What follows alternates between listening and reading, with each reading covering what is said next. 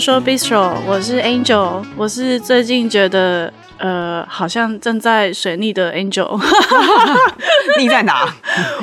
我就那个礼拜五的时候突然笔电大宕机，然后就突然 panic， 因为我最新一张论文的那个没有存在云端，是不是很惊吓？你真的好恐怖哦。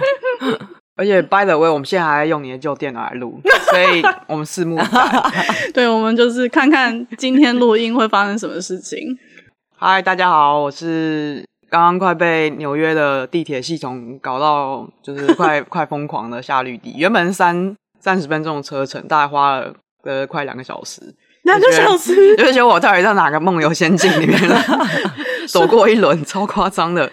所以其实你很早出门，我12点就出门啊， oh、好扯哦！对不起你，不用对不起啊。可是他就是一个很夸张，他每次要改路线的时候，他就会贴一个很小的标识，然后他也不告诉你 directions， 对，然后就默默把我载往通往曼哈顿路上，想见那个见机不对，立马跳下车。对，最近真的是每次假日的时候，那个行程都乱来，就是乱跳，然后都很不明显，不然就是直接整个车站关掉。我们家这边会这样啦，对啊。我真的推荐你可以买一台那个 e-scooter， 就是电动滑板车之类。我真的觉得它真的有救了我的，就是纽约在我这个 neighborhood commute 或者说 travel 的这个experience， 因为我真的觉得有时候假日的时候那个地铁实在太晚来一班，或者是说它可能就是随便乱开之类的。我觉得就是有了那个电动滑板车，像我去 Angel 家其实只要10分钟还是15分钟吧，我记得真的还蛮快的。Anyway， 我只是推荐一下。可是你再来上班怎么办？你要骑电动滑板车进美海？没有不想因为过桥。对啊，因为通常 commute 是我还蛮喜欢 commute 的时候看书，所以我就是想要，就可能还是想要搭地铁吧。对吧？对。好，换我。嗨，大家好，我是最近体悟到 climate change is real 的 easy， 就是因为呢，上礼拜啊。我记得上礼拜周末的时候吧，我记得温度大概是22度那个摄氏22度，结果过了好像对，很夸张。那时候还想说 wow spring is coming， 结果后来过了好像2-3天吧，就突然之间开始下雪，我真的超爆傻眼的。昨天也在下雪啊，就是一天之内温度从20度左右，就是摄氏20左右降到1度还是0度，然后就开始下雪。然后我就想说天哪，对，我之前没有印象纽约的气候会变得这么大幅度，真的是 climate change is real everyone。 我跟我都已经对这种变化已经麻木了，就是不管怎么样都穿3件出门。就是没有，那是老人的保暖方式。我主要是觉得天哪，就是气候真的越来越极端了，真的是不知道人类还可以活多久真的。那现在赶快大吃大喝，赶快把握光哦，所以这样好矛盾哦。到底要大吃大喝，还是要好好照顾自己的身体？真的啊，完全不同方向。就是到底要就是这样子短暂的这样享受享乐，还是就是很认真的节制自己？结果到最后一刻还没有享福到，结果就人类全部毁灭这样。没错，说最后一天的时候，可恶，我还没有吃到我小肥羊。对，我说可恶，为什么昨天要加班 ，damn it 之类的。可恶，为什么要做这个 shitty job？ 就是到底为什么不赶快换工作？没错。哦，这好像跟我们今天的主题其实有那么一点点相关，就是硬要切回主题。关在哪？就我觉得每次我要生理期来的时候，我就会开始觉得天哪，我的那个荷尔蒙严重影响我的身心状态。然后如果我经痛特别严重，我就会开始检讨自己，是不是我过去这个礼拜或者这个月吃了或是喝了什么不应该的东西。哦，你是走这个路线。可是你会觉得说我是然后我就会觉得可是为什么我要这么的检视自己的饮食？就是为什么不能活在当下，想吃什么就吃什么，想喝什么就喝什么这样。 anyway， 对啊，每次我经期来的时候都会彻底检讨自己一番，但是还是没有什么结论。就对啊，我不知道你们两位的经验是什么，就今天就很想要跟大家大聊特聊跟生理期相关的经验啊，无名啊，然后或是等等各种什么社会或是什么心理学的角度这样。我觉得在这一集开始，我可以先来一个 disclaimer， 就是呢，我是一个非常幸运的女孩子。因为呢我本人呢就是基本上不太会经痛，然后我常常就是听我朋友在讲说啊这个月来好不舒服啊什么的啊，不能吃冰什么，然后我那天就想说啊 why， 就是你知道月经来的那个礼拜对我来说就只是我有一个义务要去把我的卫生棉给换掉，就这样，这是我觉得最麻烦的点，就这样而已。对 ，Oh my god， 你完全不会有心情起伏吗？我以前小时候就是小时候的 definition 是大概我工作之前，就可能来美国之前，好像完全没有经痛，就是我就算狂吃冰等等，一点经痛都没有，所以我不能理解就是为什么那个月经前不能吃冰等等的。但后来呢，就是来美国之后，我不知道是 aging 还是我的压力变大了，反正总之。我大概一年 maybe 经痛个一次或者是不到一次。哦，太羡慕了太羡慕。那你第一次感受到的时候说原来这就是经痛的感觉。 No， 我跟你说抚摸你的肚子。No， 我第一次感觉到经痛的时候，那天想说诶，我昨天吃麻辣锅嘛，为什么我觉得我的好像要拉肚子？但可是我拉不出肚子来，我想说这什么感觉？为什么我一直觉得你不能判断是不是经痛？因为我没有体验过，我一直觉得好像要拉肚子诶。然后我后来就可能问我身边人，就说诶，我今天就是觉得很妙，我一直觉得我要拉肚子，可是我就是没有要拉肚子，我就没有拉肚子的那个就是那个 urge。然后我就想说这到底是什么？他们就说你会不会是经痛啊？然后我就说是这里痛欸，是这里是经痛吗？他们就说对，这里就是经痛。我就有一种哇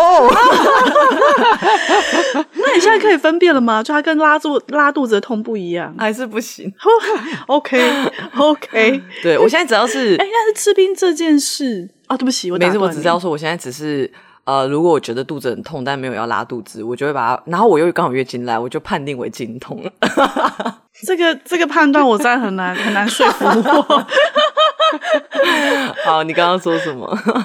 哦，我只要说就是吃冰会经痛这件事我觉得很神奇，因为我来美国后跟一些美国朋友聊，他们都跟我说没有这件事。没错可是这个其实要看体质吧，因为其实国外人的体质不好意思，邓老中医跳出来讲两句话就是其实亚洲人的体质偏寒，然后跟西方人的那个底子是不太一样的。哦，这是中医的角度吗？对，老中医开始把脉所以他们吃冰不会经痛不是因为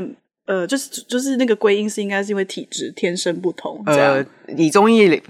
的理论来说是这样没错，而且因为所以也是为什么他们可以吃一些生菜啊，或者是一些比较偏冷的东西，但我们就是不行，我们不行。但我就来了之后大开眼界，发现原来经痛这件事不是 universal 啊，废话，就是我跟 Easy 也是经验就真的不一样然后我就发现他们的概念跟经验里完全没有吃冰会导致经痛的这个连结，我觉得很神奇。当然还有其他文化层面，我觉得除了那个生理比如说天生体质不同这件事以外，对啊，或者是说他们其实因为他们实在太惯用止痛药这个东西，所以对他们来说这已经是生活一部分，他们不会把它归类说因为很痛所以怎么样，他们就只会觉得今天不舒服然后吃一颗药，他们没有把它想成是因为经期或什么。对，这也是另外一个待会可以聊的地方。那个夏绿蒂会经痛吗？因为在我们讨论接下来之前，我想要先理解一下你对这个生理期的感受是什么，这样我才可以想说我待会可以吐槽谁吐槽谁其实我跟各位相反的，我比较像是我好像过了20多岁大学毕业之后就突然再也没有经痛了。然后可是我在我14、15岁那个小屁孩的时刻是确实会痛到就是以一个婴儿跪姿然后躺在床上那蛮严重的蛮严重的，真的蛮严重可是到了大学毕业后突然就没了，所以想到这也是一种老化的象征或是什么反正我大学毕业还年轻或是什么基因序列改变还是什么哇所以你是反而是小时候就是青春期那个时候。对我觉得我好像就比较跟压力有关，因为我记得我经痛最明显的时期学生时期应该是高3高3的时候可是后来上大学后就没什么感觉然后这1-2年可能因为念博士班或是老化 anyway 就又开始觉得经痛的很微就是经痛的威力无法挡对啊。然后我觉得因为今天我们要聊经痛嘛，然后我觉得其实起手是蛮好，我们可以从一些就是古今中外对于就是月经这件事情的一些污名然后迷信开始怎么样那我可以跟大家科普一下这个经痛我可以跟大家科普一下月经在古今中外就是大家怎么想的。那我们就先从就是比较靠近我们一点的比较东方一点的这个文化，然后再比较过去一点就是我觉得大家应该都都蛮能够想象，就是过去对于月经其实是觉得有点肮脏啊、污秽不洁的这种、是一种这样子的一个象征。我觉得就算是现在还蛮能够 relate 的，因为我小时候啊，我记得就是可能待到青春期过后的时候，我忘记是去扫墓还是去拜拜，然后我就有长辈，不是我爸妈，我也忘记是谁跟我讲，就是跟我讲说，诶，你如果月经来的话，那你不要拿香哦，或者是说你不要进庙里面。然后我当下想说 What the fuck why？ 你们有这种印象吗？没有，我有听过，可是至少我家里面的人他不准我去做什么事情。哦，我知道这个习俗。哦，也是因为我们家没有真的在拜拜，比较没有这方面的仪式。哦，对啊，我那时候就是听到这个的时候，我那一天想说，干嘛当女人他妈也太衰了吧？就是我每个月被迫要来月经，然后我这个月就也不是说我多想拜拜或是要进行这整个仪式，但是为什么你知道，就是当你被限制要做某一件事情的时候，就有一种啊，为什么不能做啊？不然干嘛？你以为我自愿要月经哦，怎么样？就是现在为什么我月经来的一定很衰，我还不能拜拜？虽然我也没有很想拜，就是你就是觉得一个莫名其妙，就是好像对啊，就是不知道为何要被禁止做这件事。就我真的完全不懂，想说是怎么样，就是月经来会有什么？啊，你真的都有照做吗？但我觉得后来呢，我其实有点 struggle， 然后但是我后来想想，其实我没差，就是要拜不拜我没有差。那我就觉得好吧，宁可信其有，就是我也想说，就是尊重一个文化的这种概念，想说好吧，那就不要拜，反正我真的没差，就无所谓。对，然后我们再讲另外一个，我觉得也蛮有趣的，就是因为经血在过去来说，就大家会觉得是比较肮脏的一个东西嘛。我发现我今天肮脏不分之严重的很夸张，肮脏 ，bear with me 大家。好 ，anyway， 就是大家不都觉得经血是比较肮脏的一个东西嘛？所以以前就是在汉代的时候啊，你去问医生，他可能都会说，就会建议男生说啊，你不要跟就是月经还没有干净、还没有结束的女性交合，因为这样的话，你可能就会生不出优良的后代。那我当时就想说，是谁？没有人叫你闯红灯啊！没有人叫你闯红灯，你在那边硬要闯红灯，我想女生应该也不想要在月经来的时候，可能就有点经痛，或是下面还就是觉得有一点不太舒服的状态之下，还要被你插入 ，why？ 就是没有人叫你闯红灯，对啊，真的，然后还被关，对，我太衰了。我觉得这个最不舒服的。不建议这么做，是因为会影响后代，或是影响男生的身体。对啊，那既然没有就是考虑任何女性的感受，或是为什么不说这个会影响女性的身体或whatever？对啊，就是对啊，没有错。然后、就是、莫名其妙。除了这个汉代这个以外呢，就是明代那时候有一个蛮有名的那个中医学家李时珍，就是他不是有写那个《本草纲目》嘛？然后他在里面也有写说，就是月经这个东西啊，它会危害就是男性的阳气啊，翻了一个大白眼。然后感觉像算命，算命，他不是医生吗？然后他就说，所以男女在经期，就是在女生经期来的时候呢，就是男女不应该行房事，就是。没有人叫你闯红灯 again， 然后他甚至觉得男女应该要分床睡，这些古时候的记载你都可以就是感觉得到说，那个时候其实对于月经其实是有一个蛮大的污名化，主要也是因为就是对这东西的不了解吧，我觉得。那你们觉得到现代呢？到现代你还可以看到这些污名的轨迹吗？其实我觉得你刚刚讲拜拜的那个就有、啊、对，其实我觉得有好一点，就是除了拜拜会被这样讲，但是我自己是觉得，因为我也没有真的一定要做这件事情，所以我没有感到太大的困扰。那加上因为我本身是女同志，我也没有，就是你知道女生比较会就是同理女性，就也不会想说大家月经来了，女性经验对啊，要做这件事情。Come on， 有这么急吗？不然你就自己处理吗？小时候不是就是如果你是男女合班或男女同校的话，然后就是要这边很隐晦的传递卫生棉，就是你们有这种经验吗？会，而且还要用那种黑色的包包，然后把它藏起来，黑色包包就是然后讲藏在腋下还是怎么样，然后就迅速然后冲到厕所。可是等一下，这样子你之后就是拿了黑色包包，不就是大家就会知道你月经来吗？所以某层面来说，你把卫生棉这东西转换成一个黑色包包，但它还是一个卫生棉，对，卫生棉片或是你月经来的一个象征啊。对，没错。可是就变成说，它没有直接的呈现的时候，那种羞耻感会比较低，没有曝光。而且有以前国中的时候，他到厕所换的时候，然后还要把那个就是卫生棉的时候，很缓慢的撕下来，为什么？然后不要这样才不会有声音，隔壁不会听到。太夸张了，真的太夸张了！就是这就像是那个日本的那个音机的概念，就是你在拉屎的时候，就是然后你还要放那个水声。天哪！这我第一次听到这我真的是。就是在女厕用卫生棉竟然还要小心翼翼，这个我第一次听到。有啊，就是就像大便落水，我好像讲话越来越误会了，所以这个是把它剪掉。就是屎落水的时候，扑通一声的时候都很小心，不能太那种概念。我是有印象，就是好像真的不能太大辣辣的。让那个卫生棉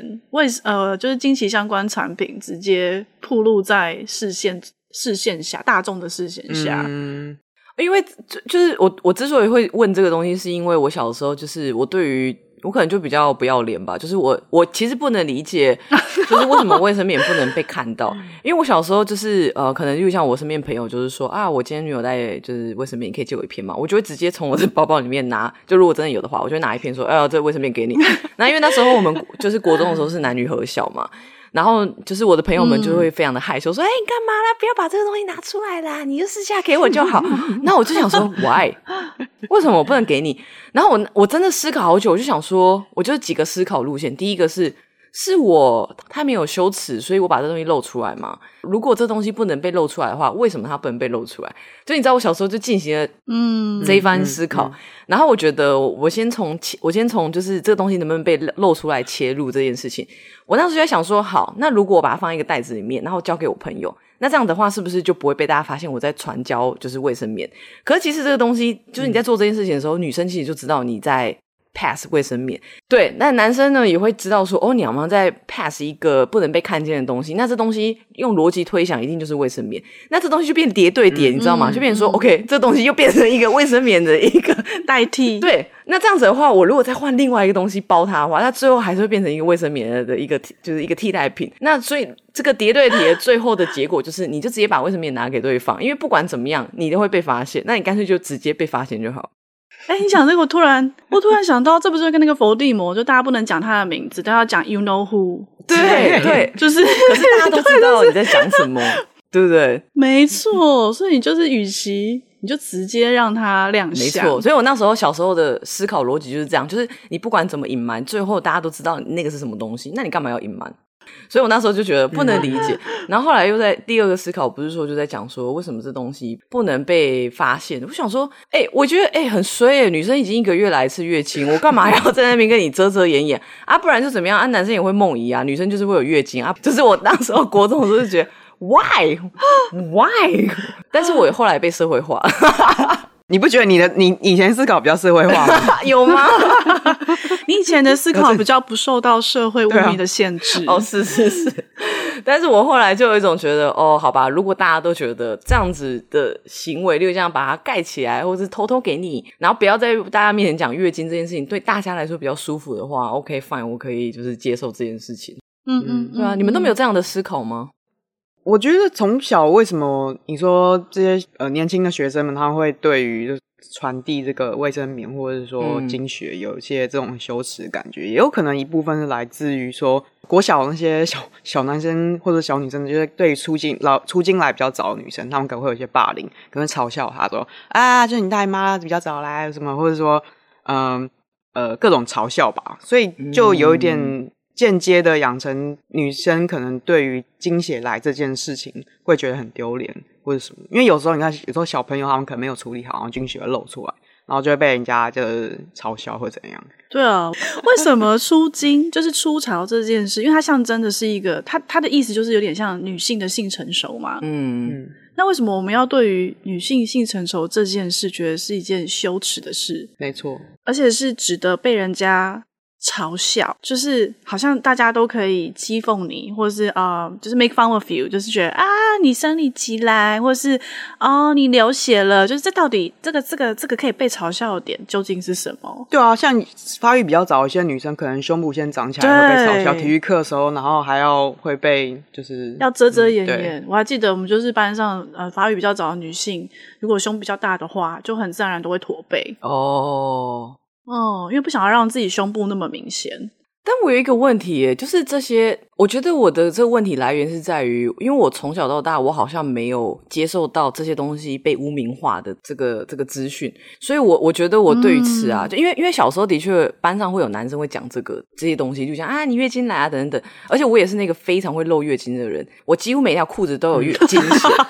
但是我就是有一种觉得哦我就是漏月经了，我月经反走过必留痕迹我就有一种哦其实也没那么好羞耻，就是这件事情就是这么发生的，就是我好像没有太大的这种耻辱感，所以我有时候会对于很健康想法欸。我觉得你很棒欸，你怎么办到的啊？这我觉得 Easy 有点外星人的那个对，你是活在梦之领域对啊，你完不太受人类社会世界的那个判断而影响，但是我反而会不能理解我这些东西到底从何而来，因为是你的爸妈会跟你说哦你如果月经来你不要跟大家讲哦，或者说好我们今天讲男性好，因为你刚刚是在讲说这些东西它的来源可能是外部的就是一些嘲笑等等的，可能是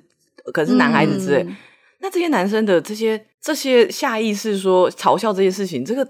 概念到底从哪里来，我真的好不能理解。而且我那时候小时候就会想说、哦对啊就是不就发育嘛，啊你鸡鸡也会长大你也会长毛，就是你知道我真的超级不能理解，我觉得东西都超级中性的，所以我其实非常 confused 这件事情，我希望就是如果你们两个位有什么见解可以解惑一下超不能懂的我觉得好像也不是真的要去解释说这个源头是什么、对啊，但是对啊，可是我觉得我比较可以想象的是那个连结在哪里，比如说为什么性成熟这件事要被嘲笑哦，可是男生的性成熟好像不会被嘲笑，其实也是会吼，就是在青春期的时候不是突然会有那个什么梦遗的现象吗？那个也是某种男性的性成熟，可是我觉得那个有可能家长其实有时候会做一些对有态度上会有点 blaming 那种感觉、然后就会造成男性有些羞耻。我觉得蛮能够想象的是你的家庭就是、因为我们通常青春期的时候都还在跟家人生活、然后你就是你父母或是家长他们对这件事情的态度是什么，然后还有就是 in general 社会环境对这件事的态度是什么，如果他们的态度都是没有办法直接跟你谈，而且是坐下来好好谈说哦你现在开始有月经是因为你开始有排卵的功能，然后之后会怎么怎么之类的，但如果没有办法很自在跟你谈你身体的再来要发生的这些种种变化，那我觉得自然而然小孩子就会觉得这不是一件可以很自在谈论的事情啊。对啊，像以前国小的健康教育课不都拿来当数学课来用吗？我还老师自己说这个职业到职业自己看哦对他没有要求我们看的意思啊所以对于自己身体的理解以及他正常化发育过程，我觉得以大部分很多亚洲的小孩至少我们那年代啦，好像都是一个秘密进行，然后也很懵懂不了解的状态。等一下，可是你们年代跟我有点差距就是怎么还是一样我觉得我很幸运，我觉得学校虽然是一个避而不谈的环境，但是然后我爸妈也没有办法直接跟我谈，但是我妈呢不知为何就是丢给我一本书自卫守则啊、没有到那么先进但是就是那种美国那种翻译过来，然后是让青春期的小孩了解自己身体变化的书。然后它里面其实其实也蛮先进的。它里面我记得有一章在跟你讲说性快感是什么，你的 orgasm 是什么。然后那是我第一次知道说原来男女生性交是怎么发生的，就是他是非常中性的去描述，然后他还会描述说 orgasm 是大概什么样的感受，然后我就看完之后非常不能接受看完那个书之后就跟我妈讲说哈为什么是这样，原来就是性器官要互相结合之类的就非常不能接受，然后我妈就很冷静而且就是非常 detached 跟我说对啊就是这样感觉身为一个超级冷淡对就是很无奈的那样，然后我印象好深刻等一下那你会跟你妈说妈妈我跟你说她这边说性高潮是这样子怎么会这样，那你妈该不会留下一行热泪说妈妈其实也不知道对妈妈其实没有体验过好像没有 confront 她到这个程度好啊，用那个菜刀一剁然后就大学开始马上切成两半因为我们有没有大离题啦，这不起超离题那我速速科普其他，除了就是我们刚刚讲比较是东方文化，我们再简单讲一下，就是除了东方文化其他国家的文化来说好了，例如像西方文化，就是意大利啊，就是有一个叫撒丁岛的地方啊，他们就是每年都会办一个嘉年华，然后这个嘉年华里面呢，有一些丑角他们会故意在他们生殖器部分就是涂很大片的就是红色的东西，像血迹之类，来代表就是这是一个女性的月事，然后就是象征说女性的性的污染跟这个传播，然后进而就是象征妇女是一个比较不可靠的，因为你每个月都有就是流这些月经嘛，然后是不道德的、淫荡的，然后肮脏的这样子，就是一个也是一种就是象征对女性的一个歧视这样。真的，大家不要以为欧美社会比较进步。对，没错没错，就是这种歧视感觉也是蛮 universal 的，对啊。我们再讲稍微近代一点的欧美来说好了，就是例如像我们出生那左右的年代，大概1980年左右的时候，其实他们有一个调查就显示说，其实很多美国成年人跟青少年他们都认为说社会其实是不太能接受月经的讨论，但当然就是可能现在已经都过了40年左右了，其实这东西有稍微比较好一点点，但其实我觉得至今啊，我觉得很多你在看影集或者看电影的时候，你还是可以感觉到，其实例如像爸爸他对于要跟女儿讨论就是月经这件事情，其实是会有一点不太知道要怎么去讨论等等的。而且我觉得女性跟男性之间好像也不会互相讨论这件事，但我其实是觉得，因为之于就是男性跟女性对于这个东西的身体经验其实是很不一样的，就是我觉得我有点难想象假设我好了，我跑去跟男生说我跟你讲我每个月不会经痛所以你懂吗？我会觉得我上话可以理解为什么男性跟女性之间不会聊这个东西，因为对我来说这是一个 cost benefit analysis， 就是我浪费我成本在那边跟你聊我的经验，那他会给我什么 benefit 吗？不会啊，而且就是他跟我讲梦怡他的经验是什么，我可能就觉得interesting， 但我可能不会有太大的兴趣，因为就是不太干我的事。可是你不会，我觉得你那个 cost benefit 的角度很有趣，就是如果 in general 你身边的男性对这件事情是有初步的理解，不用到完全的理解，可是可以同理你的经痛经验。我也是这样讲对啊，因为我都想到其实这是个 education 的过程。对啊，所以 in general long term 来讲的话，它可能就是会让整个环境对女性是比较友善，然后减少对女性性方面的污名。所以还是有 benefit 部分啊。Angel， 我觉得你完全说服我我觉得好，我觉得从明天开始我都会视讯一通电话给身边的男性给男性朋友说我们今天来讨论有关我月经这段期间的感觉吧。你说你要在他手机里面设个 app， 就是说我的经期的周期呢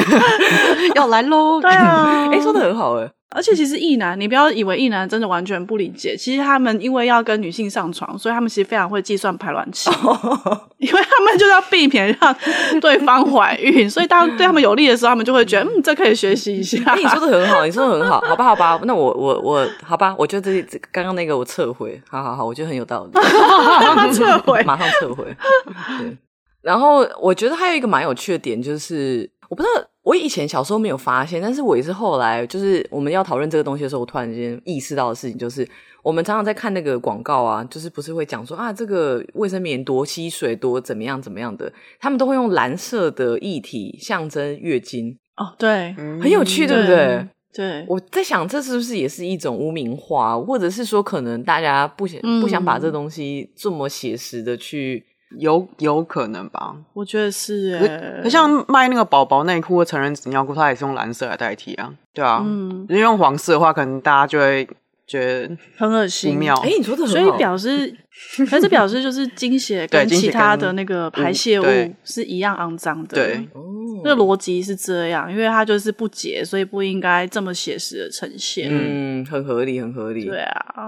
这跟佛地魔又是一样的概念。真的就是对啊，刚好讲到生理期用品，其实我也蛮好奇你们的经验，因为我自己是从一开始用卫生棉，然后到台湾还没有真的全面开放棉条的时候开始接触棉条，然后就觉得天哪，怎么有这么好用的东西，就是我再也不用忍受就是我的下体有那种湿湿黏黏的感觉，然后台湾天气又很糟，就夏天嘛很湿，所以我就觉得天哪，棉条就是大幅改善我的什么quality of life 对啊，可是我觉得我来美国之后，当然这件事就是非常普遍，可是我还发现原来我身边的女性朋友不是每个人都可以很接受使用棉条这件事然后我觉得有一部分其实来自于对于性的污名。哦，真的吗？我默默的举手，我完全没有用过。哦，真的吗？可是我倒不是，那你有尝试用过吗？没有耶，就觉得好像现在用的卫生棉好像没有造成生活太大的障碍，所以就没有。哦，就觉得也没有必要。哦，懂。因为我有听到几个女性朋友说，她们觉得用棉条对她们俩是一个很大的障碍，因为你要把一个异物塞进阴道。哦，然后在那一刻我突然秒懂，就是哦，原来那个连接是这样。哦，然后我觉得的确刚开始使用棉条的时候，你必须要对自己的身体有某种程度的了解。合理。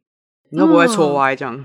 对，或是他就觉得说天哪，我把一个异物放进阴道很可怕。然后我觉得那个其实是对于一个性的恐惧，或者是你就是对你自己的身体其实没有那么的熟悉。其实因为对我来讲，用棉条是一个很正面而且对自己身体有掌控感的经验。可是没想到就是原来对某些女性来讲，这反而是一个还蛮负面的经验。这我可以想象。Yeah。我觉得我的经验跟你有点像。我好像也是但我一开始用棉条其实是因为我小时候就是属于那种就是我运动量非常非常大，就可能就参加校队等等，所以对我来说卫生棉其实不太方便，因为我会感觉到就是你就像我在跳我在跑步的时候，我就会觉得有一个东西在那边很不舒服。所以我觉得对我来说用棉条比较方便，就感觉比较没有负担吧，我自己的感觉啦。然后我用棉条的时候，当下也没有觉得哦，干我要被破处了，好像也没有这种struggle。可是我觉得你说的很好，因为我的确是自破也蛮好，直到自破。对啊，想说谁要把处女留给别人啊？老娘处女，老娘自己破，听起来蛮光荣的。但是我觉得这个。就是回到我刚刚讲，为什么有些人是负面经验，也许这对他来讲就是连接到那个性的，然后破处或者是不好的。Anyway， 我打断你了。不会，没有，因为你刚刚这样讲，我在想说是不是我比较不羞耻，想说对于这件事情比较没有什么。好啦，不重要。但是我的确就像你讲的，我后来发现我蛮多，我觉得是有点政治不正确，可是至少我人生中统计上面来说，我觉得我的异女朋友比较多会有这种挣扎，就对于把棉条放进自己的阴道里面就是比较有挣扎。然后甚至我到纽约之后呢，我有认识就是已经都可能大家都已经20末30出头之类的，大家还是会对于放棉条这件事情是感到就是觉得有点恐惧。你这样，我就突然有一个问题想丢出来，我没有一个答案。这样会不会其实很多异女在发生关系的时候，很多时候是他们是非自愿性的，所以造成他们这个恐惧感可能会，我不知道，这是一个问题而已。没有，我觉得就是 in general 性经验好像是一个比较负面的经验。一个被动然后又接受。Yeah， 因为我觉得真的，我觉得是真的要使用棉条的话，你要对自己的身体有了解。而且要是接受的，我也不会讲就是我觉得是一个蛮奇妙的经验。虽然我没有在用啦，不过就毕竟我们在聊的东西也是可以科普一下，也不是科普，就是 promote 一下，就是现在还蛮多人在用，就是月亮杯啊，或者是用那种这是什么月裤吗？月式裤，我不知道那个中文叫什么，因为就是你可以直接穿一条裤子，然后它会吸收你的月经，就是当然量不能太多啦，对，然后你可以清洗它再重新使用这样。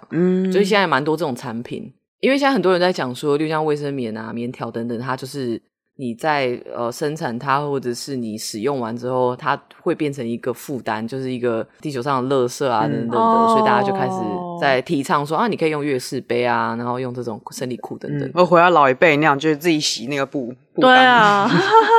真的以前不就是吗？可是其实对于环保这个说法，我也是有点，我比较保留。我不喜欢就是好像一直用环保这个概念然后去 promote 某些产品，因为其实我本人有想要用月亮杯，可是我用了之后就觉得哇好不顺手，觉得它是一个入门的门槛要再更高的产品。是，即便我已经用棉条用那么多年了，但是当我想要尝试用月亮杯的时候，我还是觉得天哪，这障碍好大哦。而且会觉得好不方便，就是我很怕拿出来的时候没有拿好或怎么样，就是会让整个预测洒落。对，变成那个犯罪现场，有没有血迹斑斑？所以我有点难想象，我在家用都有可能会这样，那如果是在公共场所、公共厕所的话怎么办？但是它就是它就怎么讲，就是说你整体来说，就是你对于这个地球上资源的消耗，一定是比你买一个月亮杯然后你就一直用这个月亮杯还要再更多一点点，所以是往这个角度想。对啦，我只是觉得 OK，就是我可以接受这个说法，但是我觉得没有必要用环保这个大概念一直去推销说某些产品就是比较好，就是哦，我懂你的意思，对，就是去正当化说这个就是比较好，所以你用另外一个就是不环保，就是在破坏地球生态什么之类的，就是对对对，就是不可以互相，不可以因为你有这样的一个 buzzword 在你的产品上面，你就要去 judge 别人使用另外的一个产品，我可以理解。就我觉得还是回到女性身体的自主权，怎么样才对你来讲最舒服、最自在？然后你的身体经验 in general 是正面的，这我觉得对我来讲比较重要。嗯，感谢 Easy 刚才带给我们大大小小的冷知识，冷知识小老师，对。然后我其实也还蛮想要回到刚刚一开始我们讲那个经痛的话题，就是因为我就一直觉得天哪，就是经痛的经验对我来讲其实大部分时候是困扰的，嗯，然后我有时候很难去理解我自己的身体经验，尤其它严重影响我的情绪周期，嗯，然后我记得我跟夏玉丽之前就是在录节目之前有一个讨论是，这到底是就是我的心理影响我的生理，还是我的生理影响我的心，就变成鸡生蛋蛋生鸡这种很无解的问题。可我觉得最后我比较可以说服自己的是，反正其实我觉得经痛经验就提醒我身心的经验是要朝整合的方向走的。嗯，对，就是当我一直很过度的去要求我的饮食啊，是不是吃这个或是喝那个造成我经痛什么什么 whatever， 我很认真的照顾我的生活的时候，某个程度上我也是在照顾我自己的心情，然后当我心情稳定的时候，其实我的那个经痛的经验就会比较没有那么影响我。对啊，所以我就好像就回到 self-care。 我不知道这夏丽蒂这是，其实你刚刚讲到说身心问题，而且 PMS 金钱症候群，对，金钱症候群它已经被列入到那个 DSM-5 里面一个成为一个正式的 disorder 了。其实哦，对，那我不知道他把它列进去，他其实并不是要污名化，而是说，因为其实很多人他们确实有在心灵上、心理的状态上受到严重的影响，嗯，所以当你把它列进去的时候，反而你可以给他更就是大家可以正视这个问题，对，正视这个问题，对，而不是说哪有这种事啊，金钱症候群不存在，对对之类的，嗯，蛮有道理的。对啊，对啊，而且其实像经痛这件事情，它本身也是一个很正常的事情，因为就是我们体内的前列腺素，然后它原本它分泌就是要刺激子宫，就是内膜收缩。那可是因为可能因为不同的因素，不管是压力或者什么样子荷尔蒙变化，所以造成它分泌太多，然后急剧的收缩，造成你就会有那个酸痛感。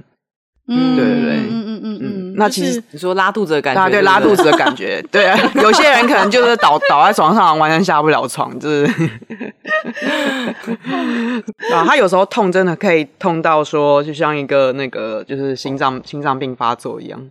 哦，真的哦。等一下，这样我心脏病又没发作，对啊，心脏病啊，你是觉得难想象，到底谁说这句话说就像心脏病发作人还活着吗？好难想。可是我有觉得 in general 女性的经痛，因为有经痛这个经验，所以比较可以承受疼痛感欸，就疼痛忍受度比较高欸。嗯，你看生小孩都十几痛，My God， 对，生小孩，对，天哪！经痛的时候，在美国啦。吃止痛药是非常普遍的经验、其实也不是只有经痛，反正在美国我觉得止痛药有点被滥用，没有，没错，对。然后还有就是在美国女性从小青春期开始发育的时候，很多人就会自然而然被妇产科开那个避孕药，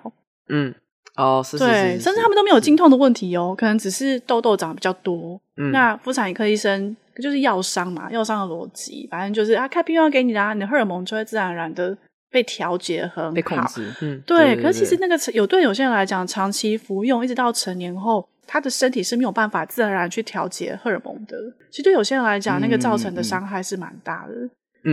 但你以为就是另外一个，就是好像女性的身体经验又被那个什么药伤对啊给控制，我觉得女性是呈现在一个很被动的状态。对，就是好像我们没有办法自己去诠释，自己去做主，或是从一个很自然而然的方式去了解自己的身体需要什么，怎样才是最舒服的。但我觉得这情况应该有慢慢在改变吧，我自己感觉啦，因为像其实因为我蛮多朋友其实他们都有很严重的经痛，例如像我室友好了，他的经痛是他只要月经一来她就会没有办法动，然后她就会变得像一个老婆婆一样，就是走路非常非常非常慢，然后就非常非常非常痛，然后会冒冷汗的那种。那我觉得，我觉得可是也可能是年纪变大，小时候我有这样的朋友，就是他们每次只要月经来他就不会来学校，因为他就没办法上课、然后后来他长大一点，可能是因为我们比较对身体有就是自己的控制权，所以例如像我朋友他可能就去看医生，然后就知道说哦原来是因为他要长子宫肌瘤，那这个东西会压迫到他的卵巢啊等等，那他就可以去决定说 OK 那我要不要把这东西给拿掉，那如果拿掉对我有什么影响等等，就是其实我觉得应该还是稍微有点改善有啦、我觉得医学科技进步对某方面来讲是让我们比较有那个知识的掌握权，就是他就会怎么讲、双面刃、然后在另外一方面比如说我觉得那个药商的利益啊等等之类，也许就是造成在美国这个社会脉络下比较大量普遍使用避孕药或是止痛药，就是那个药服用药的逻辑大过于你个人身体经验的逻辑，这种感受但是我并没有要否定有些人其实是因为服用避孕药而让他的荷尔蒙比较稳定，然后就因为这样没有经痛，开始免除什么经痛困扰，其实有些人也是有正面的经验。是，所以其实回到头来还是应该是说你为你自己身体做的任何决定，你应该都要先理解它会对你身体造成什么后果吧，例如像你一直狂吃止痛药啊，或者说你用这些东西去调你的那个荷尔蒙，那它后面的outcome 会是什么，你必须自己去了解，而不是说哦医生说好那我就来做这件事情，我自己觉得啦，我觉得我比较不会回到个人的责任的这个结论上，对，因为但是我觉得也没有不好，就是我觉得你刚刚那个好像比较是一个对于个人可以做的提醒，因为有时候要去改变结构有点困难，所以好像只能从自己做起，但是我不会太过度强调每个人应该有这样的自觉或责任，因为有些时候不是每个人都有像我们这样的资源，比如说我就觉得我很幸运啊，我妈丢给我那本书之类的但是我觉得可以慢慢的去比如说分享自己的经验，像我们刚刚这样聊我也觉得很有趣，想说哦，原来真的有像 Easy 这样不会经痛的女生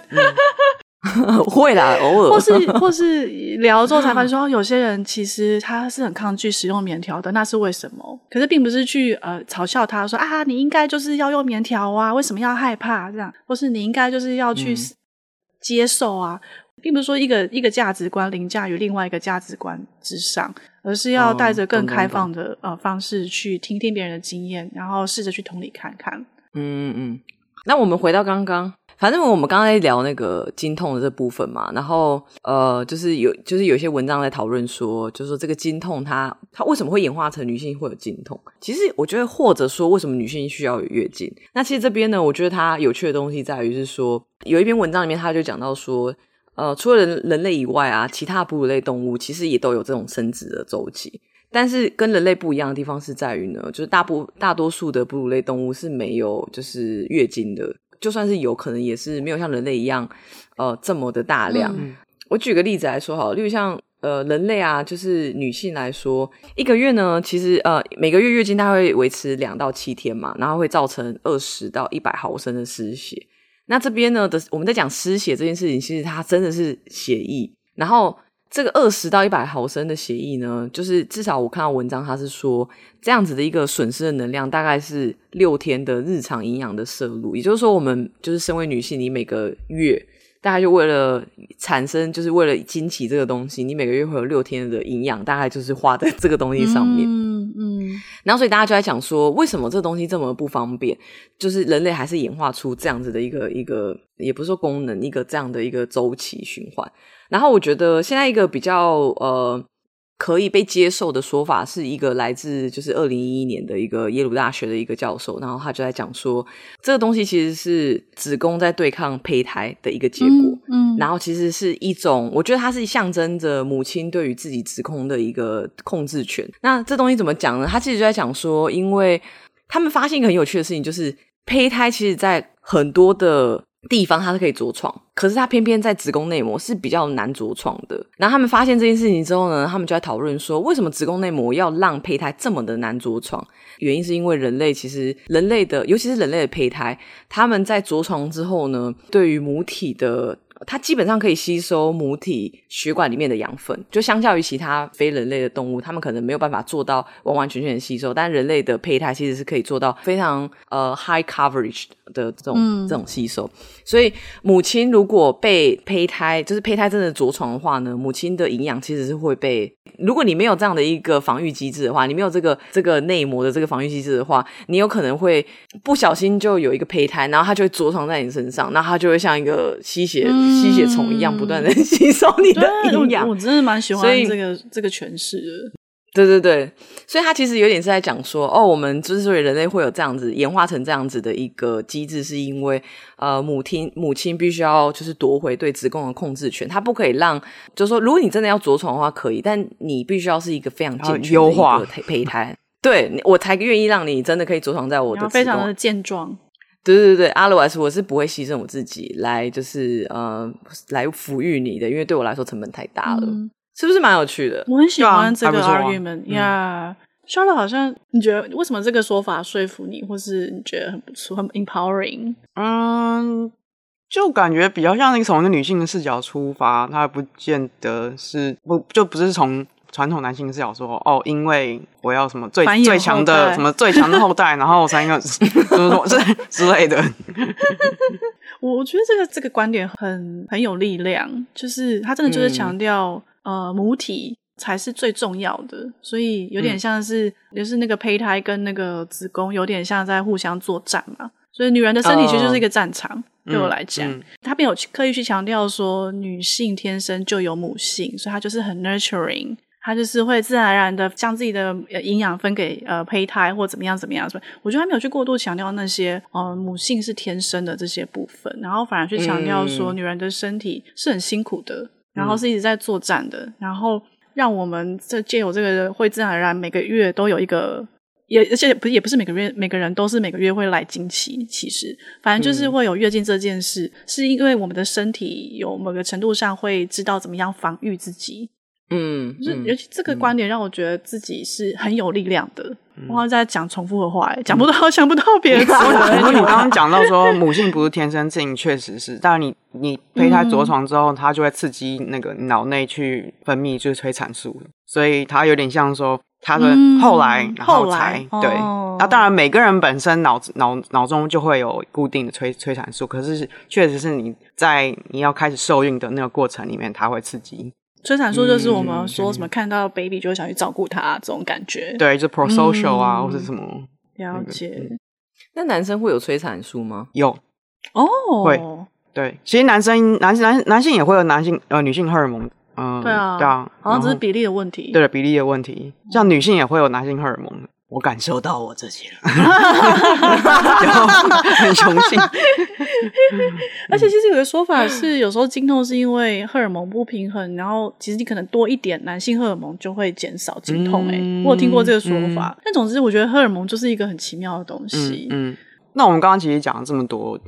身为听众的各位，可能你们听的人就觉得说，啊，我的老子又没有大姨妈，为什么又没有生理期，为什么我还要听这个东西？可是其实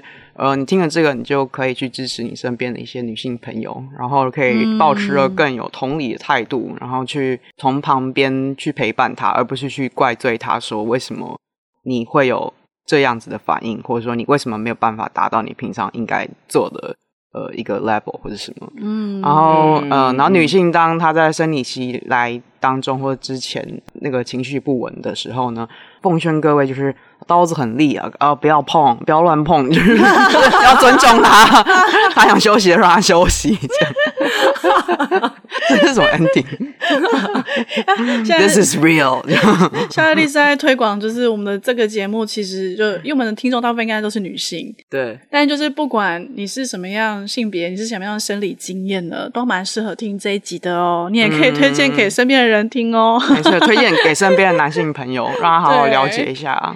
不要再随意污名化，就是生理期的时候的女性。没错，对啊，对啊，而且那个就是荷尔蒙这样子上上下下，其实也是蛮不舒服的，真的要好好的同理一下。对，没错。我们这集我会不会很弱啊？但是因为我前面聊太多，我就有点忘记。哦，那我觉得我可以下一个强力一点的结尾，就是大家勇敢的把卫生棉拿出去给自己的女性朋友交换吧。真的，给你，这是我的苏菲25公分日用量少型，超厚。我是超厚产妇专用。是真心希望现在的国中生的那个健康教育课可以有所改变，不要再上数学课，拜托。对对，不要再拿去上别的课。然后大家可以很自在交换卫生棉，互相支持。对，好，最后一个还有 fun fact 做 ending 好了，就是大家好像说那个，那女同如果是伴侣的话，经期会不会变 synchronized？ 好像之前有研究说，发现不会，不会。有趣，就是如果同性伴侣的话，会不会？对啊，因为室友好像通常会，室友会，可是为什么？我也不知道啊。那他的研究有什么？他有什么诠释吗？没有，我就看过去，然后我没有。那个在找相关的文献，最后要把我变成我 dissertation。 虽然说我知道我们要 ending 不要延伸讨论，但是我对于这件事情我其实有点不能理解，因为每个人的周期是不一样的，所以你知道这就跟小明什么1分钟跑2圈，然后什么小华1分钟可以跑3圈，你知道他们两个一起跑操场，他们怎么样都不可能就变成小明跟小华一起跑操场，你知道吗？就是我觉得经期不会同步的原因就是因为这样，因为每个人的速度是不一样的。像我跟我女朋友，我们可能在一起很久，我的经期就是比她快，所以我就是那个小明，我觉得我就是1分钟可以跑，不对，我是小华，我1分钟可以跑3圈，他只能跑2圈，所以我们两个人只有在最大公约数的时候，就是会就是会相遇哦，好有趣哦。不过也有可能是，可是跑的速度会改变呢、有点对啊，因为大部分的人 cycle 还是28天吧，所以有些人可能会比较长，那可是大部分人基本上还是你说的很有道理耶，真的很有道理。我不太能用数学来理解这件事。糟糕，现在变数学课，这变数学健康课变数学课，这是数学课。你看健康教育还是可以上数学的。好烂的结论，太好笑了。鼓励大家结合这两个课程，如何计算自己的生理周期。还有排卵期。这样结尾可以吗？够，完全蛮棒的，好像可以耶。就是我们好呛哦，真的东聊西聊。我们今天的节目就到此结束啦，真的很谢谢大家包容我们，就是最近都在佛系经营，没错。对，所以就是没有很认真的在出节目，但是还是有收到一些。有啊，我们很认真在出啦，有很认真的不认真，很认真不认真，对啊，很认真。但是就是不时会收到一些听众朋友的回馈，觉得非常感动，所以谢谢大家的支持，拜拜，再次结束啦，拜拜。